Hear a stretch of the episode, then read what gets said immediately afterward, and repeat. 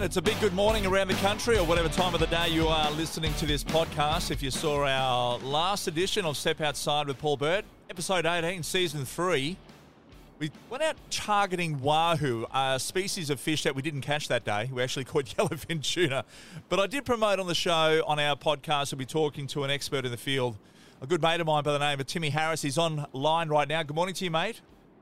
Good morning, mate. How are you? I'm all right, thanks, buddy. Mate, I got you at a good time this morning. I appreciate your time because I thought you might have been out fishing, which is something you like to do. Yeah, I wish I was, mate, but unfortunately, work takes precedence. It certainly does.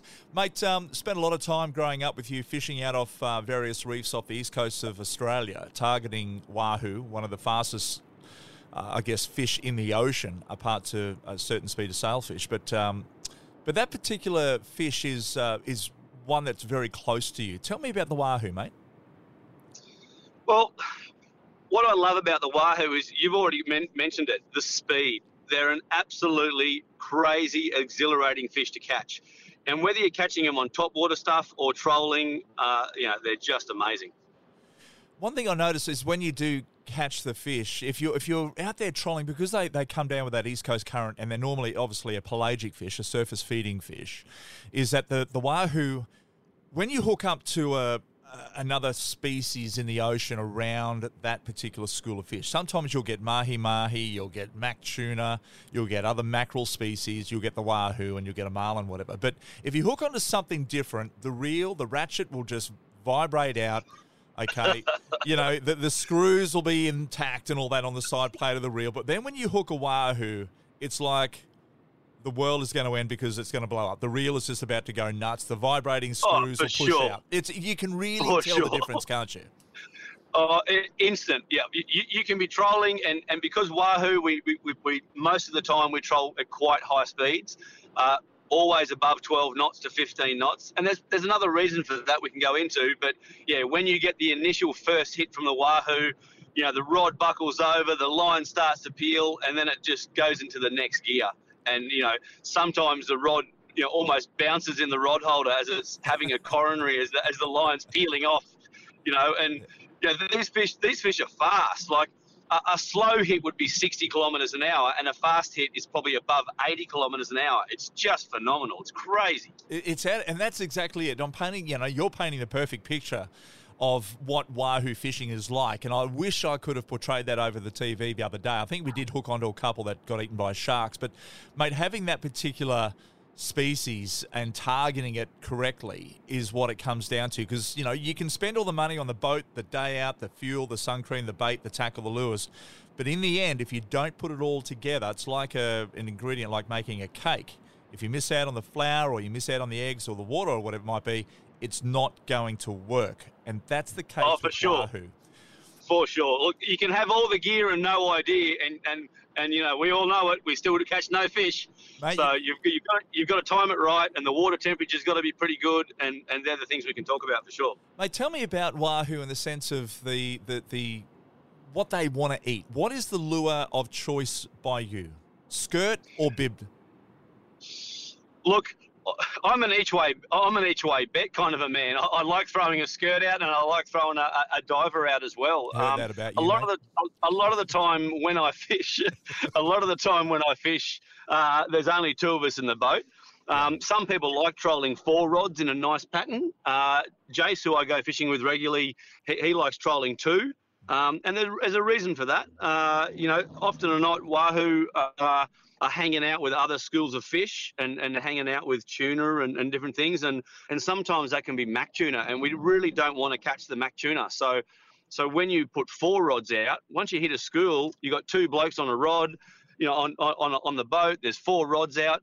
Four of the rods go off, you know, and it's just mayhem. There's rods going in a different direction. We're tripping over each other. We're just dropping stuff, and it can get frustrating. So we fish with two rods, and depending on the day, we might start the day with skirts going fast at 15 knots. Yep. And what that does as well is the mac tuna, and primarily where we fish off Tweed here, the mac tuna don't really like a really fast-moving trolled skirt. And for that reason, you troll a bit bigger skirt and troll it fast, and you can kind of weed through the mac tuna and target the wahoo a bit easier. And I guess that's an important part of it, isn't it? If you, it's all about speed, getting to the spot quick. If you see birds diving, is that a key sign of where the wahoo could be? Birds diving, bait fish showering, anything like that? Yeah, 1,000%. And often or not, it might be just a few birds, not heaps of birds. And you'll see there'll be like 3 or 4 birds chasing maybe a small school of slimy mackerel or something like that. And, you know, there might be only 2 or 3 or 4 wahoo following that school of mackerel. And then if you buzz past with, you know, a Halco Laser Pro diver or a surface skirt, you know they'll turn and hit your lure. Okay, so we're out on the boat. We've got ourselves some Halco 190 Laser Pros in the 2 metre plus. Colour preference for you? Again, depending on year. I like the gold, and also because we get some yellowfin around here as well, small, what we call tic-tac yellowfin. They're only like 2 or 3 kilos, yep. And the wahoo eat those. And so we've done very well on the yellowfin colour of the 190 Laser Pro. Yeah, that is a fantastic colour, and also the standard old blue pilchard colour is not a bad one either. I think that's a good colour. No, you just keep that in your tackle box, mate. Sure. Would you put wire or do you go mono? We always use wire.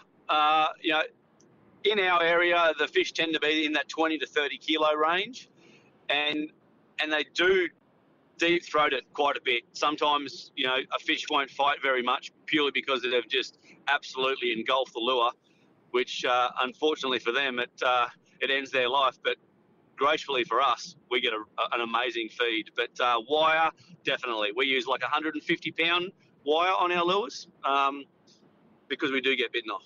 Do you go single strand or do you go 7-strand, 49-strand? What's the sort of piano wire? What do you do? Yeah, we use 49 strand, so yep. I feel it just gives you a bit more protection, and probably the technical reason for using something like that is because it's moving so much, and say when you're trolling a Halco, the vibration through that single strand, if you're using a single strand 200 or whatever, it can wear over time, and I've had the single strand snap just with a lure on it, you know, yeah, And so that's fatigue. It's like fatiguing the wire through the vibration. And the multi-strand 49-strand wire doesn't necessarily do that. It's a good point. What about on your reel? Do you prefer braid or monofilament on these fish? Because they are hitting pretty quick. When you're moving, you know, say 14 to 15 knots in one direction, which is about 25 kilometres an hour, and the fish is hitting at 60 k's plus in the other direction, generally across. You know, so we've got an 80 kilometre, and then you've got that initial punch. What's your preference? Yeah, that's actually a really good question, because Jason, he is monofilament through and through. Like, he just hates braid, doesn't necessarily like the feeling of braid. Yeah. And the reason for that is because it's got no stretch. You end up feeling every head shake and every movement of that wahoo. And he doesn't like that feeling because he feels he pulls the hooks on fish. Yeah. And yet I'm the opposite. I like it crazy and wild, and like the braid, you feel every tail beat of that fish, and like the rod goes nuts when the first initial hit is amazing. But to counteract the braid, I use a bit longer leader. So using the long monofilament leader of at least 10 metres, if not 15 metres, that gives me a nice stretch leader to take that shock out. So that 10 or 15 metres of 80 or 100-pound mono gives me that stretch I need. Mate, that's a really good point there, because obviously no stretch in braid. You do need to have that little bit of a cushion effect down towards the pointy end. So having that length there is going to eliminate that shock value to start with. Mate, what about what about the hooks itself? Do you keep, because you know, a lot of the lures that you buy obviously come pre-rigged, ready, straight out of the box, put them on the line. Do you like those VMCs that generally come rigged on the Halcos or whatever they might be, or do you like to change them up to say the owner or something like that? Sure. Like I've caught literally hundreds of wahoo on a Halco Laser 190 Pro straight out of the packet. Yep. Like 1,000 of them. Yes, yep. I've bent one or two hooks, yep. But that's pretty rare. I've never really, you know, it hasn't been a consistent thing that people talk about. Like, I know a lot of people talk about things like that, but really this day and age, the lures are so good now, and with the VMC hooks, they're up there, and you know, there's no need to.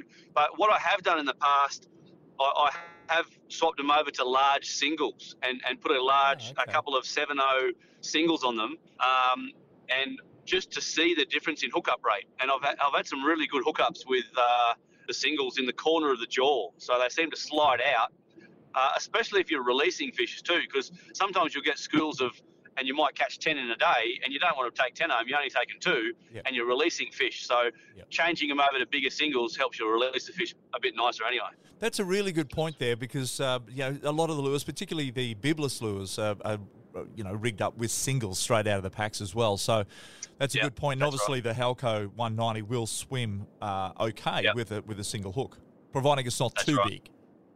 That's right. You just got to weight it right, and you know, you don't want to weight it too much tail heavy, because it'll swim weird, and they tend to pop out of the water at about 7 or 8 knots. You want it to go quicker than that, so you do need them to dig in.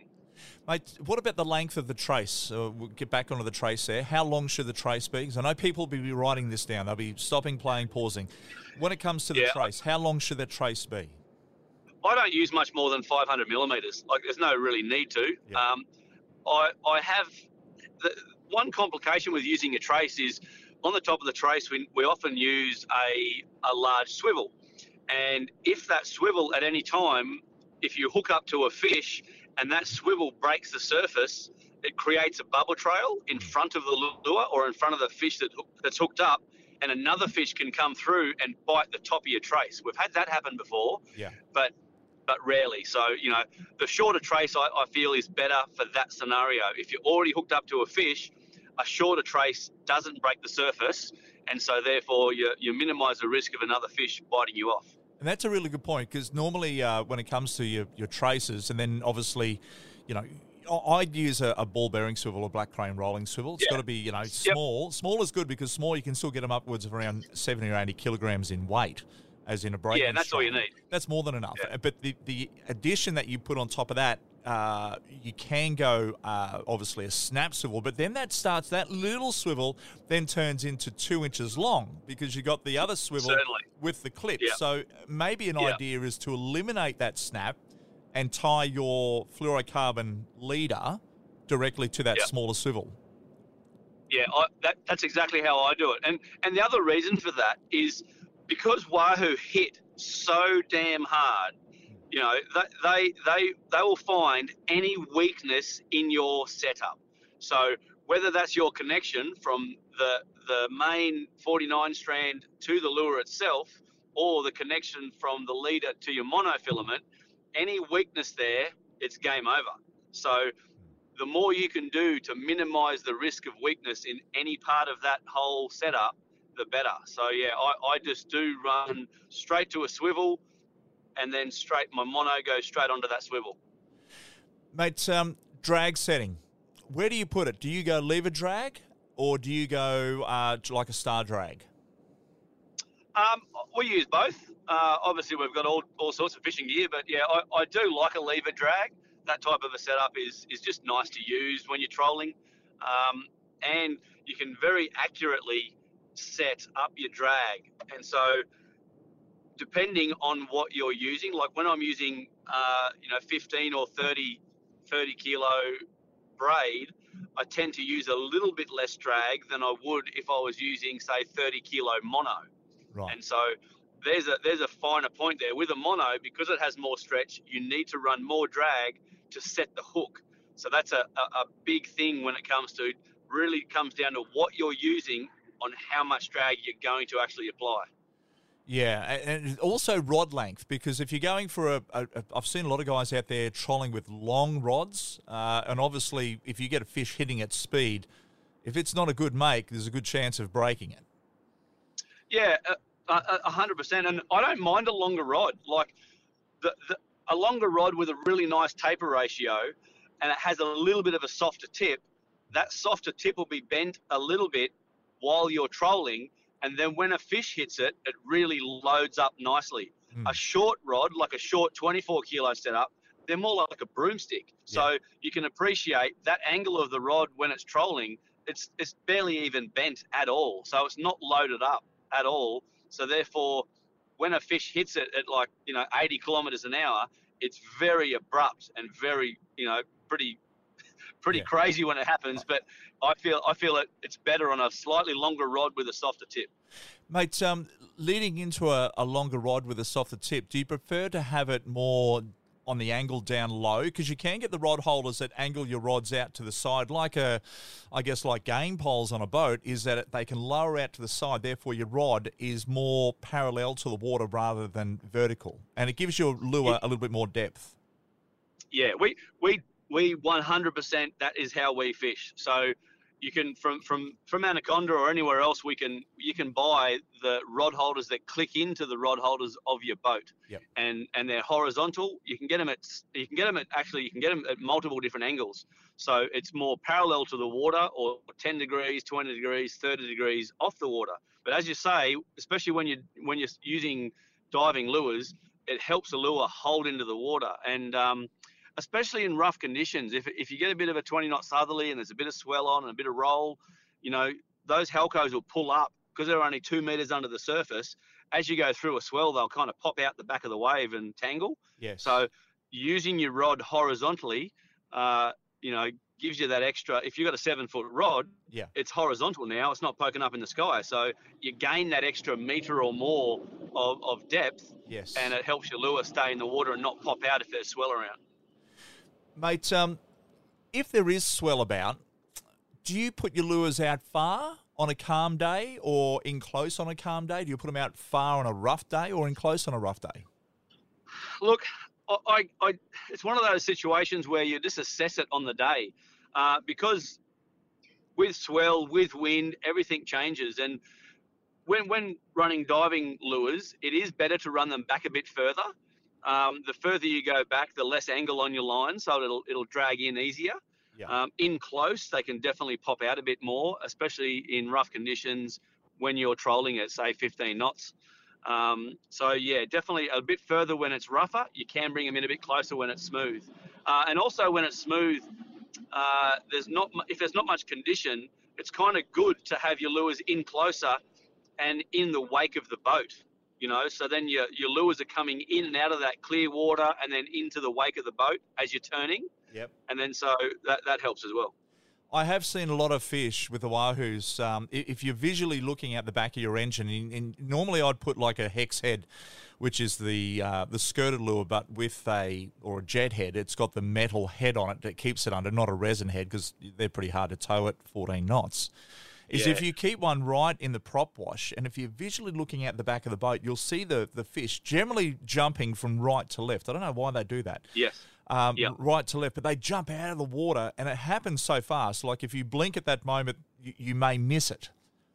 Yes. But right in that prop wash, like 4 feet behind the engine, and these things are just bouncing. Like they're quite a cunning fish, yet a little bit silly in the sense that they're coming in that close to the boat. Do you think?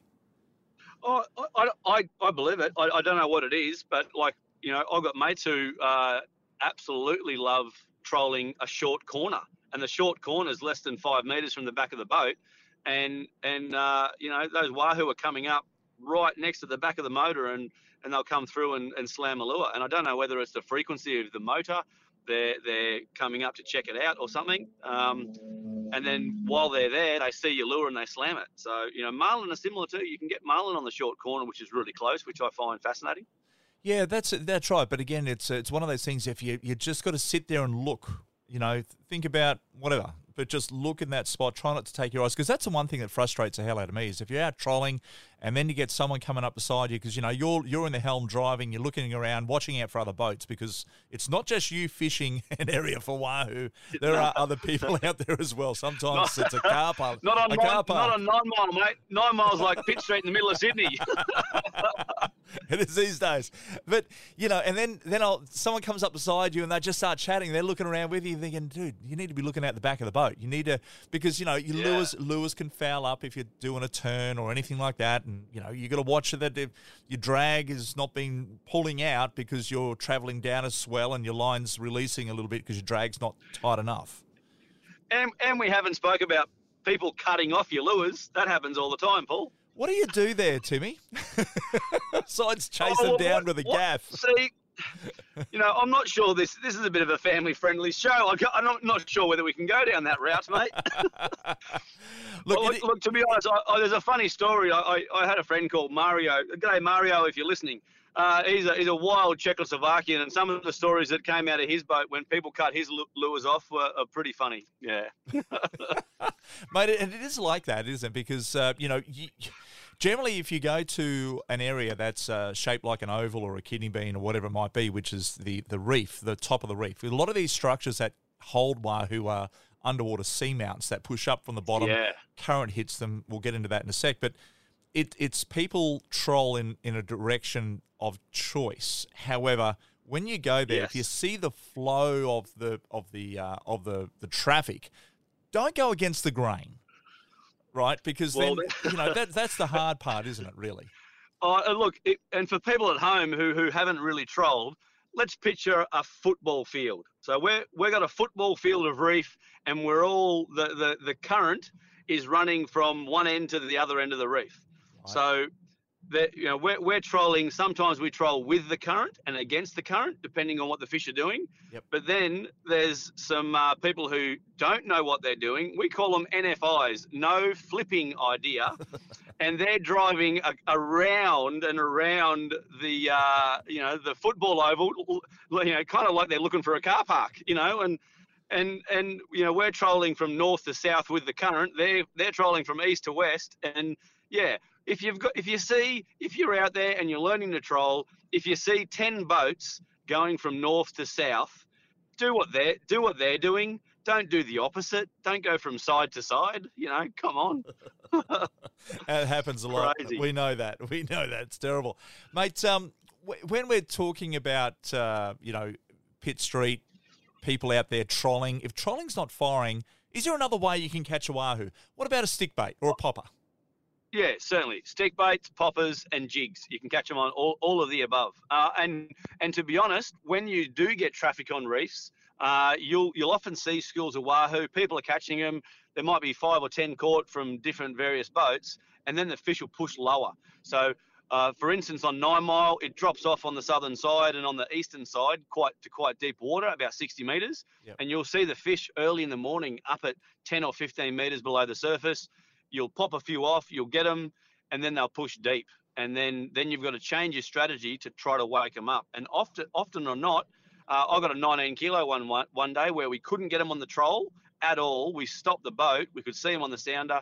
I threw a big stick bait, and literally I wound it about 5 times, and a wahoo come firing out of the water. You know, and wow. It is the case where you might have 10 boats trolling and no one's getting anything, but you can see the fish. So that's the time where you change your tactics, put a jig onto the bottom and pull a jig through them, or get a popper out and see if you can. A slow-moving popper will with a good rattle will work them up to the surface. Mate, it's seriously incredible when you start thinking about the intricacies of targeting wahoo, and no wonder that day you mentioned yellowfin in this particular talk. You know, It's a great staple diet of wahoo. You know, and we were out on the reef when we were showcasing the program recently, and you've done a lot of trips with us out to the Swains Reefs and around the country and many different occasions. And it comes down to the food source that the fish eat. And if you can match the hatch of what they're eating, you know, you're okay. There's a better chance of catching a fish. And that where we were out on Wreck Reef recently is, you know, we're catching more yellowfin than wahoo because, you know, the fin were there. We did get wahoo, which is coming up in an episode after the Olympics airs. So, but we changed our tactics, and I can't wait to show that as to how we got away from the yellowfin but still trolled through the yellowfin and nailed the wahoo. So that'll be an interesting one there. Mate, time of the year to target wahoo along the east coast and the west coast of the country? Well... Summer. They love hot water. So we've found anything between about 20, 21 degrees and 30 degrees is going to be wahoo around. For us here on the Gold Coast, the season starts when that warm current starts to pull down the coast and flush some warm water. And of course, with the warm water, the slimies come down there and the bait fish turn up. And when the bait fish turn up, the wahoo aren't far behind. The interesting thing with wahoo is, especially here on the Gold Coast, in the later autumn months. So we catch wahoo all season through the summer. Early in the summer, you'll get them, 10 or 15 kilos sort of is maybe the average size. And then continuing through summer, they get bigger going into autumn. So our favourite time is around my birthday in April. Yeah. So April, when the water temperature drops again, those bigger fish come through. And they are on the closer reefs, but also, on that 80 to 100 meter line out wider is where the big girls lay and cruise around. So, but by that time of year, they're solitary. So you might only find them in schools of 2 or 3 or 4, but they're much bigger fish. Mate, and that's the thing, because certain times of the year you'll notice the growth rate, because they do grow fast. Oh, incredibly fast. They're incredible. How what is the time duration? How far south will they go? Will you get them down off Sydney? Probably a bit too far. Port Macquarie, maybe? Well, they do. Occasionally, they've been found in Tasmania too. So, really? So it's, wow. They're one of the most spread fish across our planet, really. Yeah. They're in all oceans. There's a couple of different species of them that I don't know much about, but they're genetically a couple of variances in wahoo. But yeah, they can be in water down to 20 degrees. So in peak of summer, wherever that warm water goes south, they will continue. So they've been caught off Sydney, they've been caught off Tasmania, mainly the east coast of Tasmania on the top tip. But yeah, they're an incredible fish. Talking about growth rates, like, mate, they grow faster than me and you. It's quite incredible. They grow a metre a year. Wow. They can be 10 kilos or something like that. Mahi are another fish that grow very similar speed. But also when breeding, like the breeding part of it really is something that I'm interested in. When you're talking about a fish that they replenish the stocks of their fish very quickly. The breeding of the wahoo is quite interesting. They all breed up in the Coral Sea somewhere. Yep. And the females can lay between 500 and 6 million eggs over a few days, which blows my mind. It's incredible. But obviously out of those, if out of those 6 million, only probably 1% get past all the things that want to eat them until they're an adult. Yeah. But they're a very short-lived fish too. They only grow on average like 5 or 6 years, and they're already 20, 25 kilos by then. Wow. I think the oldest one they've caught, and I think that was done by the Australian CSIRO. They got one in conjunction with Marine, was I think like 9 years or something. It was crazy. So. 9 years is a very old fish in a wahoo, yeah. But when you relate that back to someone like your bread and butter species, like a brim, yeah, like that's right. A 25, yeah, like a 25 to 30 centimeter brim is 20 years old. It's incredible, yeah. It's the growth rate of different species, but I do notice that a lot of the growth rates of fish that move down with the East Coast currents are pelagic fish, because the pelagic fish, yeah. A lot of pelagics, particularly tuna, they don't have that swim bladder. They've got to keep moving, or they sink, die, because they'll get eaten by a shark. They've got to keep moving, therefore they need the energy, so they've got to keep feeding. Therefore, the weight of a tuna generally has to consume a third of its weight of body weight in food per day to keep alive. So their growth rate is fast. Yeah, wahoo are no different, and for us as a fisherman or a fisher person, that's a blessing, because we know they're voracious, they're hungry, like they're just hungry all the time. So they're, even when they've had 10 slimy mackerel, they're still hungry, they're still going for it. So that's why we can catch them on lures, and it's a wonderful thing for us. Timmy, I've got to say thank you very much for your time this morning, mate, or today. I really appreciate it. You've given a great insight, mate. Knowledge on wahoo, and I knew you would be the bloke to go to, because this is why we have you on our program, because, you know, you're a wealth of knowledge and you know a lot about a lot of stuff when it comes to fishing and just about anything in general, really. But, mate, the Wahoo, I appreciate your time. And everyone, there you have it. Mr. Timmy Harris, a.k.a. the Fish Guy, a.k.a. you've seen him on our show, Step Outside, and you'll see him, of course, down the track as well when we return from the Olympics. So we have got a 6-week break there, Timmy, from being on air, but you can still catch up on the 7 Plus app side as well, mate. All good, man. Appreciate it, buddy. Thank you very much. Enjoy your day out in the water. Thanks, mate. See you soon. There you have it. There you have it, everybody. That's Timmy Harris. Joining us this morning, it's a very fascinating topic, the old Wahoo, because, you know, they're a great fish to catch, and at the same time, you are well rewarded with one giant big slab of fillet straight onto the table. There you have it. So we'll have to catch you next time on the Step Outside podcast. And as we always love to say, take it easy and may your rod bend often.